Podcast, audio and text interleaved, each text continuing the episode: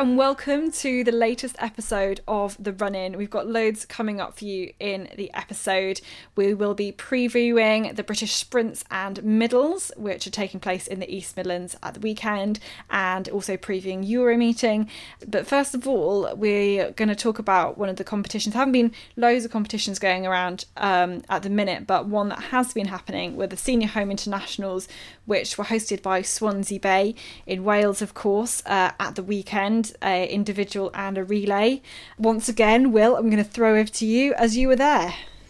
Yes, so um, SHIs, I guess for those who don't know, it's um, England versus Scotland versus Wales versus Ireland. Um, it's a points based competition, so individual on the Saturday, you score points based on your um, top four individual positions in the in 21 class, and in the 20s class, it's the uh, top two out of three, I think. I really should know that, having been at the competition. I uh, don't know. I've never run it, so I have the I, excuse. I just get told if we're in the lead or if we have to chase, if we have to catch Scotland. So that's that's generally what I stick to. And then the relay on the Sunday, it's um, your top two relay teams out of three to score. So it's quite important and quite different to compared to a lot of um, orienteering competitions that happen. If you make a mistake, obviously keep on pushing through to the end because any second could just bump someone else down. So even if you've had a dreadful run, you know someone else might have had an equal, you know, equally bad disaster, and you can just bump them down a position. So less about your own individual performance and all about kind of performing as a team, which is really quite nice, and it kind of makes a nice, refreshing change to get back into the swing of things after the summer as well. Does it feel like a bit of an extension to, say, the junior interregionals in the, that yeah. team atmosphere? I guess yeah, you start your orienteering career as a junior with the junior regional championships, and then I guess if you're lucky enough, you move on to the junior home internationals as well, or mm. maybe interland. But yeah, I guess it feels like an extension of that, and very much you know, camaraderie of competing as a team, and um, kind of putting your own ambitions aside and going, well, yeah, I want to win the individual, but I guess it's more about what we do at the end of the day as a collective group rather than what I do myself on the day. So yeah, it's, it's quite nice to kind of put everything else aside and, and compete as a as a group for a change. And the individual was Braunton Burrows. Yes, um, incredibly technical area. So down on the Gower to the west of Swansea, very open sand dunes. You can see quite a long way. Surprisingly rough underfoot. Mm-hmm. Um, for anyone who's not been there, quite a lot of very low lying brambles, a lot of marram gla- grass, so constantly getting poked and jabbed by stuff as you're going around the course. So it was actually really quite quite a physical course, and um, for for the guys, um, for the senior men, it was 11.6k. We all kind of thought it was going to be around about 60 minutes, 65 minutes. Ended up being one in 70, which is again under the predicted winning time of 75. But yeah, I think after the summer break, mostly we were all making a lot of mistakes. So it was the first time I'd picked up a map properly since um, since the test races in in mm. July. Mm-hmm. Um, a, a kind of forest map anyway. And it's it's such a technical area as well. It's so and there's decent climb. You know, once you take all those sand dunes into account, it's it, it's technical and physical. Mm, yeah, so 470 meters of climb I think we had on the on the men's course. So, yeah, pretty pretty physical, constant up, constant down, and it was the scale that threw me really. So oh, okay. it was um, seven and a half thousand scale compared to the normal one to ten you might have on an area like that. So I just kept on overshooting things to start with, mm. and I lost nearly two minutes on the first control because I just ran ran past it. So um, it's just getting your head, you know, kind of it, back into that mentality of of the processes of navigation, which you know I think everyone said after they finished that it was a real challenge and a fantastically planned course as well by by Mark Saunders and uh, and Alice Bedwell. So um, yeah, thanks. Well, I guess thanks to Swansea Bay for putting it on such a such a good area because normally it can just be a pretty bleak and dull moorland. Every time I've done SHIs, it's been I, I hesitate to say boring, but you know, compared to Braunton Burrows, which is a fantastic area, um, it, yeah, it's been a little less exciting than it was. Yeah, I had a look at the courses; they look great, and um, when you're looking at it online or on Route Gadget or anything, you can't quite appreciate the scale. So some, you're going around, and then suddenly there's a, or looking, I think on uh, on some photos on Twitter, and suddenly you have to go to the other side of the map, do a map change, and then there's like loads more course left, and it just looks. I could, how did it feel when you turned over? I mean, obviously running it, you kind of get more of a sense. Obviously, you get a sense of the scale and how far you've been. Um, but mm. for me, when I sort of changed the map, saw how much of the course there was still left, was quite amazed. yeah, it's an interesting one that because I think in the in the Midlands we have map flips quite a lot because the areas are relatively small. So. Mm from a personal point of view, I don't mind it too much. I just focus on you know get through to that stage. I know there'll probably roughly be about halfway. So if I'm feeling bad, like I was at the weekend, I'll just try and put it to the back of my mind and, and push on. Interestingly, by that point of the course, I'd actually started to get into it a bit more. I felt I felt a lot better, so I was kind of looking forward to the next half of the course. I then proceeded to make four mistakes in a row, so oh, no. it didn't go that well. Um, a lot of the a lot of the controls were just tucked in just behind something that you might like not have the confidence to go and mm. over the top of and look over. So I think a That's lot of people planning, are losing though. some. It was great planning, yeah. So a lot of people are losing very small amounts of time in the circle that just added up, but it just drained you. So by the time I got halfway around that map flip, I was I was just knackered and uh, oh, yeah, I was gone. So let's have a quick look at some of the results. So on M20, Alistair Thomas, he won, and then Joe Wright second. On W20, Emma Wilson first, Neve Hunter second. Uh, so, I mean, I don't know if you have any comments about any of them, any of any of the juniors. Yes, Alistair Thomas, you know, carrying on the really good form that he had at um, this year, that saw him do a very good performance in the relay. A very strong runner, a kind of four minutes clear over a 60 minute course. Pretty mm-hmm. impressive. Mm-hmm. And um, Emma Wilson as well. You know, again, three minutes clear. It's a, it's a pretty uh, pretty big margin over what was a 50 minutes course. So, yeah, both looking very strong and um, finishing the the season off well. I guess a little bit surprised that um, maybe a couple of the English boys weren't a bit closer to Ali. I think mm. maybe Alistair Pedley would have been a bit disappointed to be um, nearly 10 minutes down, but you know, I think both of them um, both of them did pretty well, and obviously for the for the twenties, you had um, Fiona Bunn and uh, Grace Molloy running up, so that opened the chance for, for Emma to get a pretty good uh, pretty good win under her belt. Yeah, so move on to the senior. Let's do the women's first, as you were talking about them. Um, so, I mean, this time when I looked at the results, I said, "This is pretty amazing." Megan Carter Davies winning by over ten minutes ahead of yeah. Grace Molloy are absolutely on fire. Uh, she, yeah, that I mean, just yeah, just the time just pretty much blew me away. And you know, Grace, uh, you know, junior world champion, junior world uh, medalist uh, in second place, also a great result from her. Laura Robertson, mm. the Kiwi in third, uh, but she's um she so how what's the eligibility for the home internationals because obviously Laura is from New Zealand, but she's running yep. in she like she lives in Edinburgh. She's running for Edinburgh Southern, and obviously uh, Graham Gristwood is English, but he lives in Scotland, and so like the kind of eligibility is a bit different than say yeah. you know let's do re- like really strict like I don't know who wants to be part of the British team at the Olympics or something like that. I don't know. Yeah, I'm to be honest, I'm not really sure. So I know for the England team in the past we've had uh, Romaldis uh, Stopeldis, who now owns Ultrasport, I think, and mm-hmm. Onosh, um, running for us. Um, with Laura, I think she's been over here now for nearly five years, and I think the residency might mm-hmm. be 2 mm-hmm. I, I, I think because you're not allowed to run for a different team on a consecutive year. So Graham had to yeah. sit out last year and not run for Scotland if he wanted mm. to run for them mm. this year. So mm-hmm. I think it could be two years, but I'm yeah. not quite sure. I guess kind of less than other sports. If you look at football, that's quite strict on on who you run for, depending on where you've been born. Yeah. Uh, rugby's pretty loose. You can live somewhere for three years before you um, are eligible to compete for for a nation.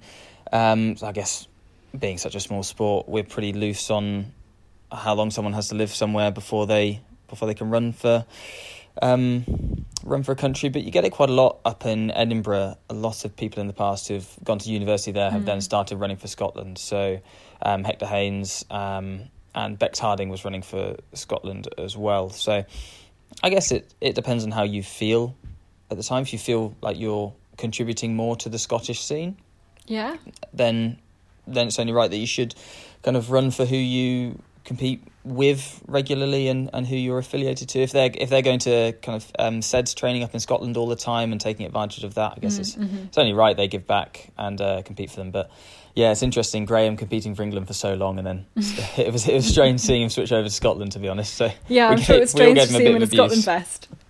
yeah, we gave him a bit of abuse for it. But I mean, I think I think it's you know yeah, go with where your current affiliations lie. I think it's quite good, and it means that something like for the Welsh squad, for example, there's there's people who live in aren't necessarily Welsh or like um, their heritage is Welsh and they're they're mm. there or they live in Wales and stuff, and it means that um, they maybe get a bit more of a competitive team. Yeah, yeah, definitely, and it's always good to have competitive teams at this because you don't. Historically, it's been England and Scotland that have kind of run mm. away with it, um, and you want people to be as competitive as possible. So, I, I think having people you know compete for other countries, but it just make, pushes other people on. So having Graham compete for Scotland is great because it's guaranteed he'll be there, um, and we'll get to compete against him, and that'll push us on. So yeah, I think I think it's good that you know everyone's there, and Laura obviously third place in the senior women. She's pushing other people to to be better by being yeah. there herself. So I think everyone wins from it at the end of the day. But yeah, it it is strange seeing people competing. Say Laura at the World Cups in a in a Kiwi top and then competing in the Scotland top. But uh, it's a it's a quirk of orienteering, I guess, that makes our sport so unique.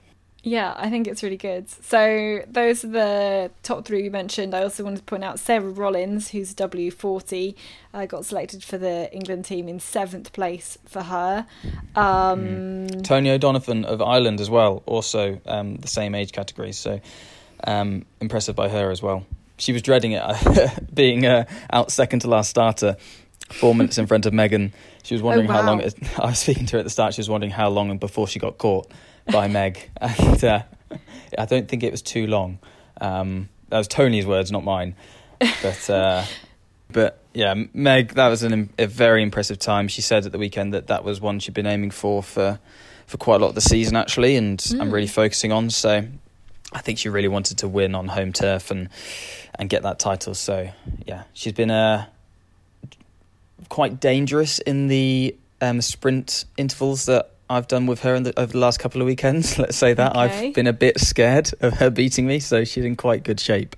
Ah, okay. So we'll watch and wait and see for the sprints and middles at the weekend. Yeah, Could be definitely. Good one to watch. And then the men's. So as we said, uh, Graham Gristwood won. Uh, ben Mitchell uh, in second place. Connor Short in third. Alistair McLeod in uh, fourth, and Will, you were in fifth. It's like a big um, mixture of different nations going on in the top four, five, sorry, as you were the best yeah. uh, from England, um, which I think is really pleasing to see. How so? What, what were your comments on those those uh, those results? From a personal point of view, I was extremely frustrated with my run. Um, there was a lot of stupid mistakes, which shouldn't have happened, and they did, which cost me a lot of time. And I, I got caught by Ben late on in the course, who was moving mm. very well. So mm. I actually really thought that he he probably could have won, and maybe had he been a bit cleaner, he should have won. Um, I think Graham, he was saying beforehand, he he was suffering a little bit with a calf strain just a minor one that he'd picked up at WOC and he'd been suffering a bit since then. So he didn't feel like he was in the best of shape. So mm-hmm. I think he was really there for the for the taking and the and the guy to shoot at. But a lot of people had the chance to to get him. But as it happens with orienteering, if you're the cleanest, then you win. And I think Graham was just the cleanest on the day, yeah. and that's what the area was all about. And technically, he's still one of the best, if not the best, in Britain. And that kind of showed at the weekend. Yeah. So I think Ali McLeod he's pretty satisfied for the amount of time he's had off navigation mm-hmm. since the test races in July. Uh, Connor Short, I think I was pretty impressed with him. Um, normally, I'd feel fairly comfortable in in beating him in this kind of distance of a race, seventy yeah. minutes, eighty minutes. Um, but clearly, technically, he's just sound as houses. So I mean, he, he put in a good run. He had a couple of mistakes in the middle part of the course that pushed him down a bit. So maybe he could have been a bit higher as well. Um, but yeah, so I think a mixed bag for some of the people after after Ben and Graham, but they were the technically the best two. Yeah, were you surprised to finish as high as fifth, considering your feeling about and, and the mistakes you made in your run. Yes, yeah, no, definitely. I, I was not expecting to uh, to come where I did. I thought I'd be about um, kind of eighth or ninth sort of place. So yeah. that was quite a nice surprise actually. That maybe because um, I'm, I'm, in relatively high training at the moment, aiming for the World Cup in China because I'm not going mm. to the Swiss World Cup. But yeah, so I was quite pleased that I think in a high volume my training load compared to other people, I was able to still put in a good performance. So that was pleasing. But yeah, surprised that um, Alex Carcas and Johnny Crickmore didn't beat me because I I think they're in pretty good shape at the moment, and I, I kind of would have expected them to, to be honest. Yeah, fair enough. Um, so that was the individual. So Scotland won the men's 21. England won W21 with Wales second and Scotland third. So, I mean, normally by Scotland standards, that was a bit of a shocker. Uh, mm. England won both the W20 and the M20. So, England in the lead overnight. And then what is it like overnight, you know, when England when you know you've got that lead over Scotland? Um, yeah, it's quite good. Yeah, not gonna lie, it's quite nice. It makes things a bit easier for the next day. Um, so you have a bit of a team talk. Uh, Charlie Adams is always very good in you know, giving us a lowdown. We know exactly where we need to finish in the relays to to win the overall. Sometimes that's where we've fallen down. I think a few years ago we we'd won the individual, but then just stuffed up the relay, and Scotland kind of walked away with it in the end. Mm. So it's always quite dangerous, and obviously you never know what happens in a relay if there's a missed punch, you know, or someone just goes completely AWOL. Yeah, I think you feel you feel quite confident if you've already done the business, then you know that you can do it again. But I think for all of the guys, we, well, especially in the twenty ones, we realised that I think it was all the all the women and the juniors that were propping us up. so we knew we had a bit of a job to do the next day to to not let everyone else down. Well, I mean, just looking at the results, you look, looks like you did the job. So England coming first and second, then Scotland, two Scottish teams, then another English team, then another Scottish team, and then we have Ireland and Wales. But interesting to note, both the second teams were better than the first teams um, for England and for Scotland. Um, mm but I mean reasonably not nobody getting huge gaps. So the winning team was Dan Spencer, Ali Masson, and Johnny Crickmore. Uh, second place team Duncan Birtwistle, Ali Alistair Thomas, and yourself, Will. It looks it looks like from the splits, and correct me if I'm wrong, that you and Johnny would have, must have started lap the third leg around the same time. Yes, I started about fifteen or twenty seconds down on mm-hmm. Johnny, mm-hmm. Uh, give or take. So. Um, I ended up having a shorter gaffle on the first control, so I, I ended up almost taking that lead instantly and, and getting 15 seconds up the road. Mm-hmm. Um, he gradually wound, wound, me in over the next couple of controls, and uh, we then went around together up to the. So we were kind of on this north to south um, area of sand dunes. So we went out to the north, did a little loop, came back down um, towards the south to the arena, and then did a small loop south of the arena. So out on the way north, we were we were kind of together doing a bit of a team job, you know, sharing sharing some codes Jukola style, and uh, recognizing that we had a we both had a clear lead on the Scottish teams, and all we needed to do was just finish. You know, no mistakes, no messing around, racing each other. Just get through to the finish and, and do your job. So we got up to the the top end. Um, then the gaff was starting splitting quite a lot, so I ended up having a short one, getting ahead. Um, Johnny then had the short, I had the long, and he got ahead, and then I made a small mistake and he uh, he jumped clear. But yeah, early on we were just together, you know, sharing the workload and um, making sure we got through to the end. So a nice, I'd, yeah, comfortable, you know, start to the leg. I got a little bit stressed at the end, making a mistake and seeing uh, crossing over Ali McLeod, so he was moving a lot quicker than me. Um, but yeah, I think a lot of these times, if you're just safe on last leg, then you you make it through to the end. And Alex Carcas got within about 30 seconds of me, I think, at the spectator, and then screwed up two minutes at the second to last control. So, mm. it, yeah, you know, as long as you stay calm, then then you can hold them off. But yeah, no, very good performance by both of the uh, both of the English men's teams, especially Dan Spencer, who was drafted in last minute, I think, on Thursday night for Eddie Narbut, oh, wow. who'd um, gone down injured. So he was a very late call up and just mm. smashed the first leg of the relay.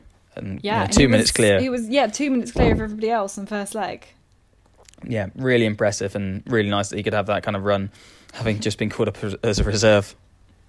yeah, very satisfying, very very satisfying. And yeah, and say Ali McLeod had the fastest leg on the third leg, and Graham Gristwood had the fastest leg on the second leg. So mm. you know, it's it's good when there's some nice tight competition and people catching each other up, even if you know for the most part feeling fairly solid at the the front using Johnny and working together in that team atmosphere, as you said, you just needed your teams together to do well enough. It didn't really matter what order you came in as long as you beat the Scots.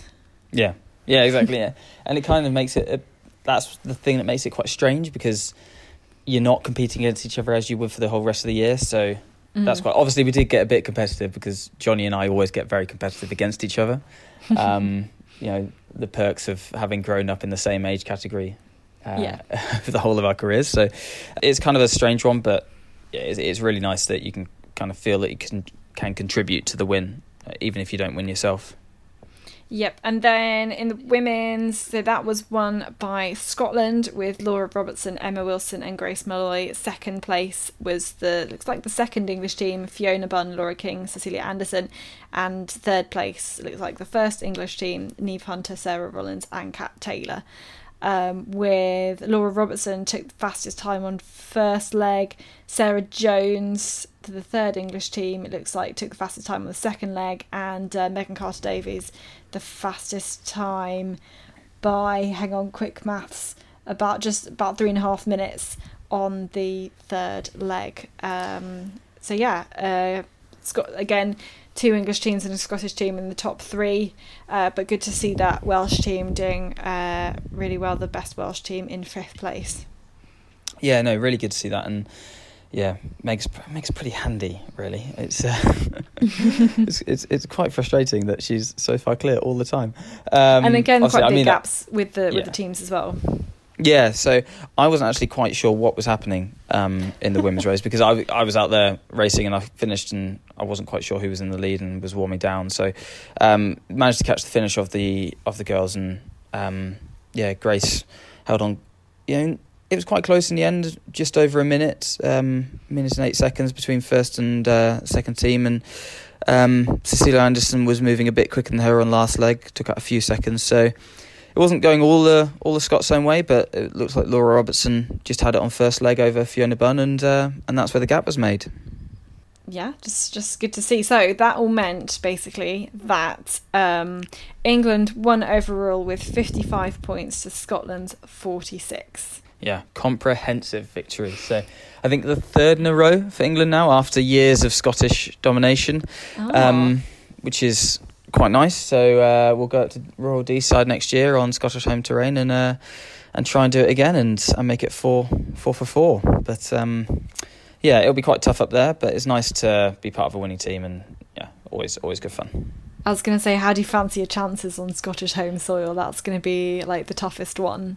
Oh, better, than I fancied my chances this weekend. Got to be honest. it can only go better. Fair enough fair enough. But you, you know, you've got to you've also got to race a whole load of Scots who are arguably more used to that terrain. Yeah, yeah, they'll be pretty fired up for it as well. So they might have people like um, uh, Sasha Chepelin back, and um, he's from Deeside as well originally, so he'll he'll probably want to race at that one. And uh, yeah, you know, they'll uh, they'll want to go and do well, but. I think now we've got the crown, we don't want to lose it. So I guess we'll all we'll all have to turn up and just be that bit better and, and try and do it again. But yeah, you know, yeah, we'll we'll put in a shift and see what happens. If it doesn't happen, it doesn't happen, does it? You know, no. you well, can't do anything about it. I, w- I was just thinking, and because I'm also going to be involved in the junior home internationals uh, coming up in October, I'm taking um, some of the team over to Northern Ireland. The the home internationals are always just a bit hidden. They nobody unless you're racing in it, you don't seem to really know. Are there many spectators, and do you think there's anything we could or should do about it?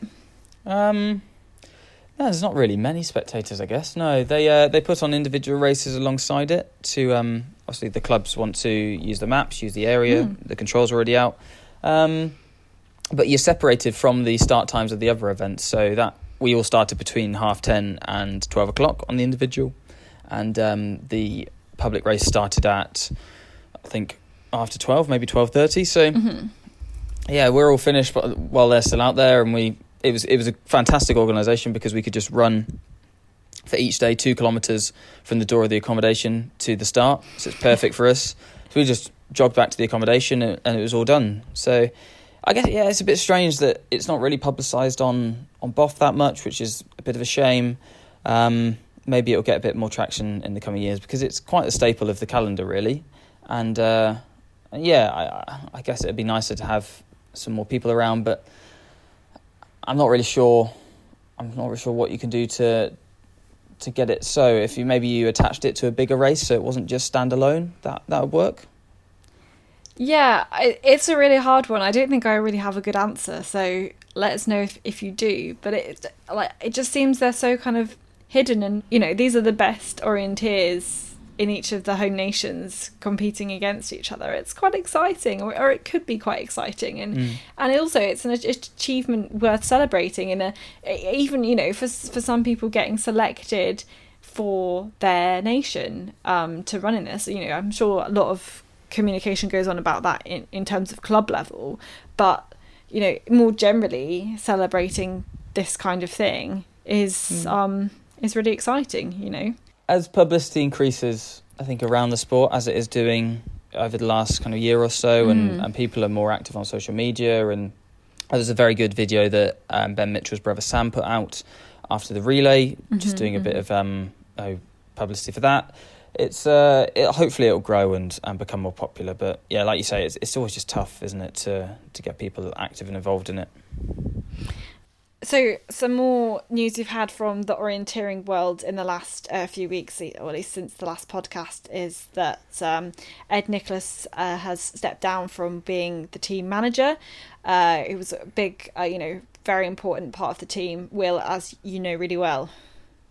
Yeah, so Ed, Ed's been involved with the team for, I think, as long as I've been involved in the senior setup since uh, 2014. So it's always kind of there with me through uh, my growth as a senior orienteer. So he'll definitely be be sorely missed, and he's been there for quite a few great memories that I've had in um, in senior orienteering at the particularly at the university championships in 2016, where um, we got a couple of golds in the team through Chris Jones and the mm. sprint relay team. So it's been a big part of um, a lot of the current senior group, you know, going through and building their careers. So yeah, I'd, I'd just like to say yeah, thank you to Ed for all the hard work he puts in, and yeah, he'll he'll be missed around the around the squad, and um, best of luck to him in what he's going on to do and focusing on work and um, his life outside of orienteering. But he wasn't, you know, he wasn't paid for it, and he did it out of, mm. um, you know goodness of his heart and his own time and money. So, yeah, yeah, it's no. a huge role to take on as well.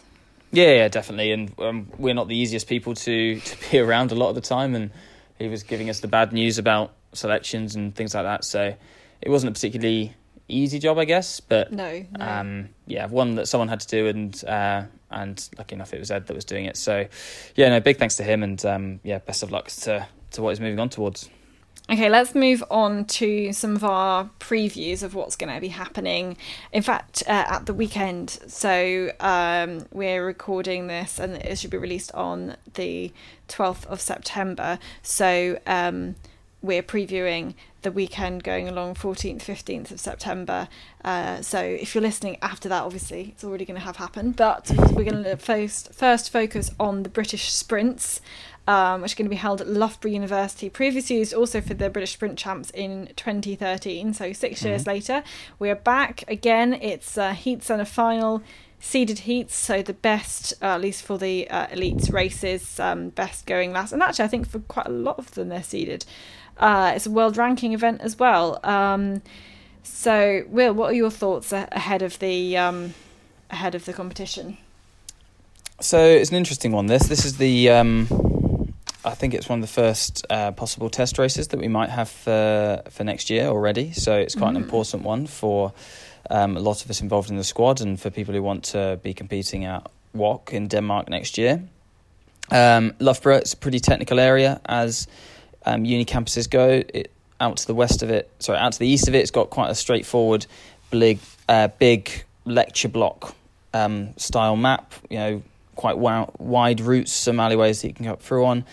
in the main section, it's got a very complex accommodation block section, so lots of um, either going back on yourself and round or carrying straight on through 50-50 decisions to make a lot of mm. hedges as well that kind of disrupt the flow of your navigation and um, and walls and fences blocking the gaps between some of the accommodation blocks so it could be quite um, really quite technical I, I remember it being so in um, 2015 mm. it's quite a technical final and um, you could easily get caught out in that accommodation block section so I think it'll be a really good test of um, of speed and skill just what you need for for a sprint championships yeah, and I think I I mean I we don't know where which part of the campus the heats and the finals are going to be held, but I I have a feeling it's going to be again the heats in the more university buildings where there's less you can run more on the, the straight line where it's a bit more about execution where and the final on this accommodation part that you've said mm. where a lot of it is about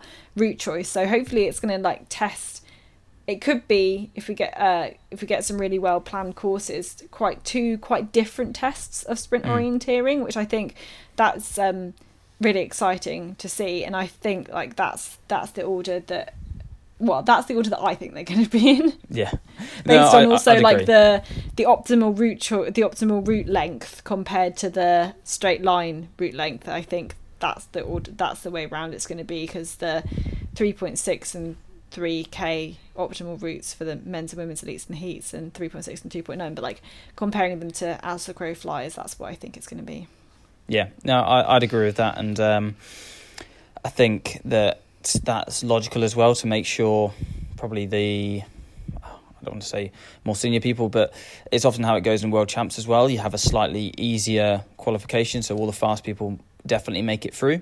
Mm. And then you you have the really technical stuff in the finals when it's going to provide more of a challenge for everybody. So I guess that's how they do it in internationals, and that's what they're they're probably going to do here. But um, yeah, I guess you always want to save the most technical stuff for the final as well because that's what everyone mm. remembers. People don't really yeah. remember the heats; they they want to remember the final. So I think that's probably how they'll do it. Well, we have um, a great a bunch of people on the starting lineup. We've mm. got women's Cecilia Anderson, Fiona Bunn, Megan Carter Davies, Sarah Jones, Alice Leake, Kirsten Maxwell, Grace Molloy, Laura Robertson, Charlotte Ward, and actually a lot of, uh, I think some of these women are kind of unknowns. We're not really sure exactly of their form. If I'm talking about people like Alice Leake, Kirsten Maxwell, Charlotte Ward, who've um, with it being having been a, a, forest world championships they've kind of taken a little step back from orienteering this year and now this is kind of going to be their first sprint after that their reintroduction thinking about the world champs next summer mm. um, yeah i think it's going to be really interesting and exciting to see both on the women's and the men's to see what happens Mm. Yeah, I've absolutely no idea how those how those three are running. Actually, um, yeah. Alice was injured earlier in the year as well, so mm. I guess this will be her first um, really competitive competition at um, a champs level in the UK this year. Mm, mm-hmm. I know she's been doing a bit of stuff in and around Leeds where she lives or over the summer, so it'll be interesting to see how those guys go. Um, I th- I think it's it's probably I don't know. It's probably an easy pick, but I reckon Megan is probably going to win. That's the name I was to. looking towards yeah. as well. I was just looking through the list and I think, yeah. Yeah. yeah. Um, I know Cecilia Anderson was at a um, 10k race that I did last Wednesday, mm-hmm. um, and she did quite well there. I think she was quite pleased with her run. Said she went quite well. So I think running wise, she's in good form. You know, beat Grace Molloy on the last leg of the relay, as we mentioned at SHI. So I think she's in quite good shape um, could prove a danger, as she did at the JK sprint. She was only just behind Megan there, so mm. she can, she really could push her close. Um, and it's that, but it's that bit more technical than the JK, so yeah. maybe that'll bring in one of the juniors like like Grace, who is obviously a very strong runner, but maybe the technical side will, will play in her favour as well. I think Grace would fancy her chances more over a forest distance than a sprint distance. Um, uh, and mm. I think she doesn't think she's that quick, but she she kind of likes to underplay how quick she is. But she is very quick. But yeah, I, I yeah. agree. Like I think there could be some surprises, and same with the men's. Who got uh, Chris Jones, Chris Smithard, you Will. Uh, Peter Hodkinson, Johnny Crickmore, Nathan Lawson, Murray Strain, Alex Carcas, Adam Potter, Ben Mitchell, Graham Gristwood, Johnny Malley, like so so many people we're going to list. Um, and Will, yeah. I mean, you won the JK. Uh, yes, How are you feeling? Yeah. um, not not as in as good a shape as I was at the JK. So not as um not as quietly confident as I was then. Um, you know, just based on on some of the sessions I've done, and I've I've only been kind of back at um hard interval sessions for uh, for a few weeks. So I'm I'm looking more long term towards China than mm. this immediate weekend, um, which is obviously a very handy excuse to throw out. And I'm just sandbagging before the weekend, obviously. Um, I would I would love to I'd love to win and I'd love to take a medal. They are the aims. Yeah. Um, I I'd like to think I can turn up to a race in Britain and win. Um, if I put in the right kind of mental and physical performance, and if I'm mm-hmm. feeling good on the day, uh, i I'm not gonna uh, throw that out there for this weekend. Um, I'm, I'm going to say Johnny Johnny Malley's going to win. He put in a an amazing performance at the Great North Run on uh, on Sunday. So yeah, uh, how amazing! Shout, shout, um, I don't know, like an hour and fifty maybe. um, I've just got to go for my old housemate. That's that's all. Um, I'm just taking the focus completely off myself and going for, going for a bolter. Um, and what about Chris Jones? He hasn't um, obviously been racing in a while. He raced the um, jock chasing sprint, but that was like his one orienteering race that year or something. Yeah, um, Chris. Um, I'm not sure if this was on the record or not, but he did tell me earlier today. Here goes anyway. That yeah, that he was quote unquote panic training for this weekend because he hadn't picked up a map since the jock chasing sprint. So um, I think he'll do all right. He was at Loughborough Uni for a while as well, so he does know the campus a bit. Um, he was there for a year doing a master's in mm-hmm. 2014, I think, um, or 2015. So he's got a little bit of hometown advantage as well, but uh, he's he's popped out a couple of 13 minute 5Ks this year, of kind of 13.52 or something like that. So yeah. he's not in bad shape. Yeah, it's not bad, is that, it? Yeah, it's all right. It's all right. I, yeah, I wouldn't yeah. mind going at that pace. So, no, I, I, think Chris will be fine, and um, he's just being modest about you know kind of squeezing training in. Obviously, you want to do some stuff on a map, but he's got such a base behind him that he'll do well. Um, but Peter Hodkinson put in a um, 10k PB at the weekend as well at Scottish 10k champs.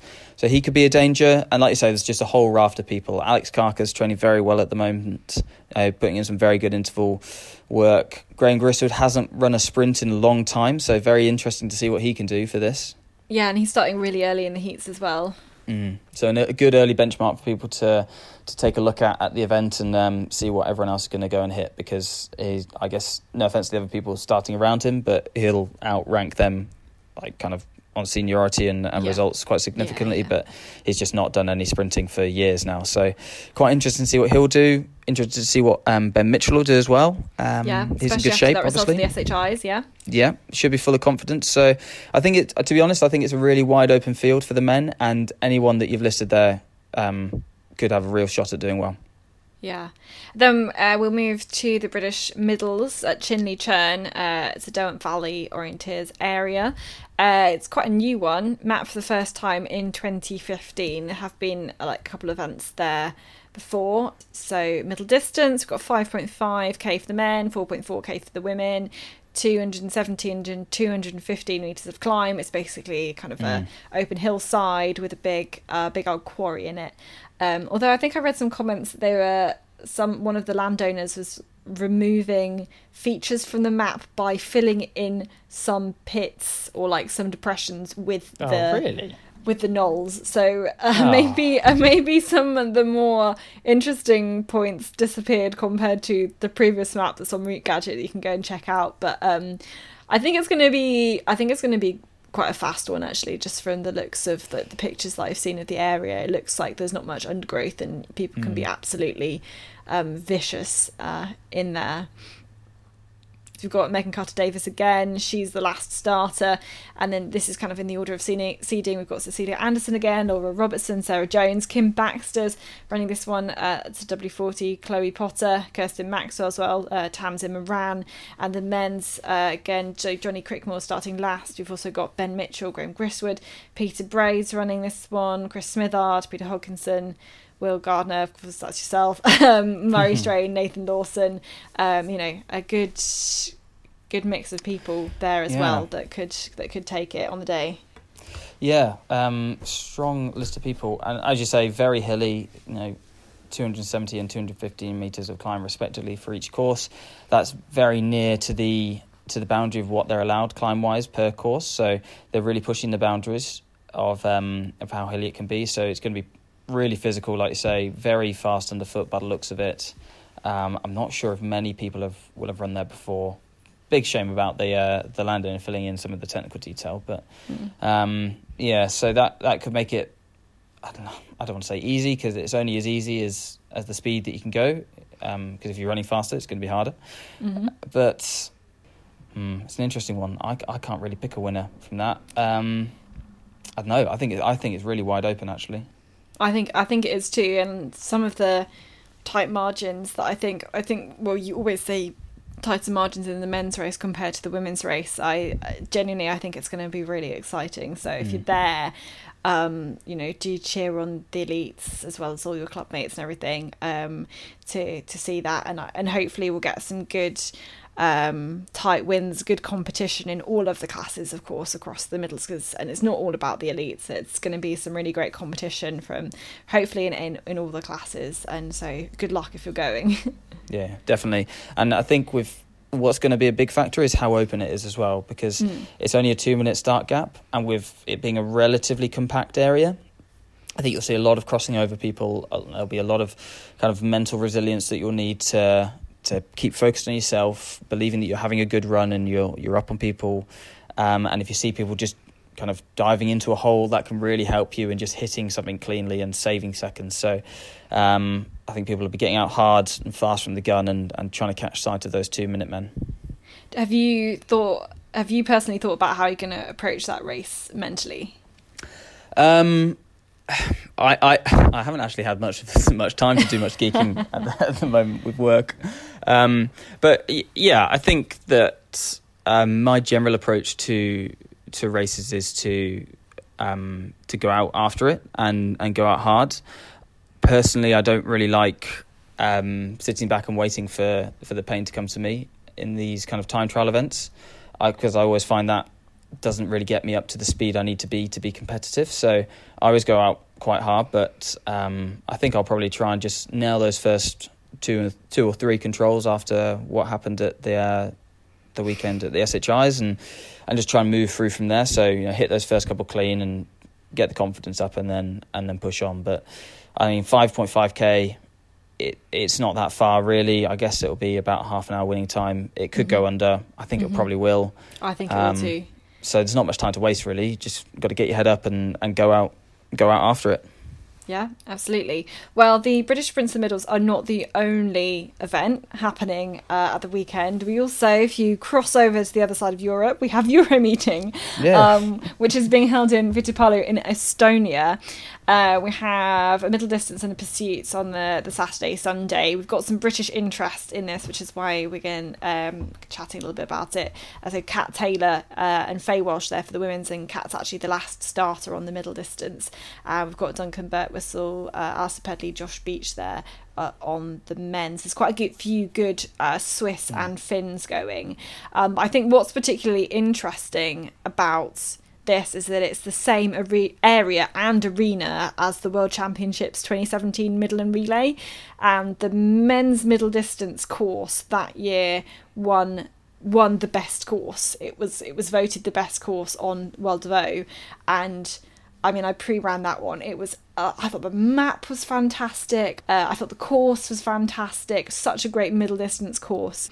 And I really hope the people people going there are going to have a, an amazing time because I well it's it's not the most enjoyable area because it is quite green, but it is like the quality of the area is fantastic, even yeah. if it's not the most enjoyable. It's quite frustrating and the visibility is quite low.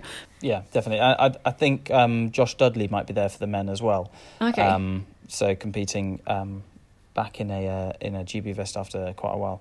So Euromeeting is a bit of a B international. You know, using it the couple of years before WOC or the year before Europeans to get the organisers prepped, get the the local clubs prepped, get the mapper prepped, and the um, the event planners. So often it's planned by the same person as um, who'll plan WOC. or, or Europeans next year. So mm-hmm. it's often a really good benchmark for how people will perform. So a lot of countries, like you say, um, the Swiss and the Finns take it very seriously. France will send a good team as well. Um, but yeah, that terrain in uh, in Vitipalu is one of the hardest things I've ever done in orienteering. Just from a mental and a physical mm. standpoint, it's uh, it's a real contrast in in vegetation, in contour detail, yeah. in in everything. So to the north of the arena, it's a bit flatter. Uh, it's very green, very uh, lots of deciduous trees, which maybe it will be a bit easier than when WOC was in July if the leaves have started turning and falling already in Estonia. Not sure, so that could make it slightly easier than we had it at WOC, but. Um, it just the, the contours just completely throw you. They bamboozle you. There's there's stuff in your way on the ground. There's stuff in the way in front of your eyes. You can't see.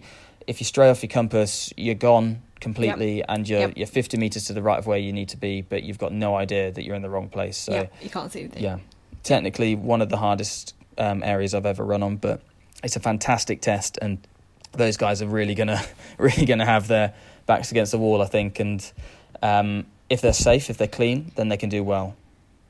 Yeah i mean i i really enjoyed it but that's because i was kind of walking jogging around and yeah. pre-running the whole thing and i did you know, i could kind of i could get an appreciation for like how well it's mapped. I think i heard from the organizers it was like their third attempt at mapping it.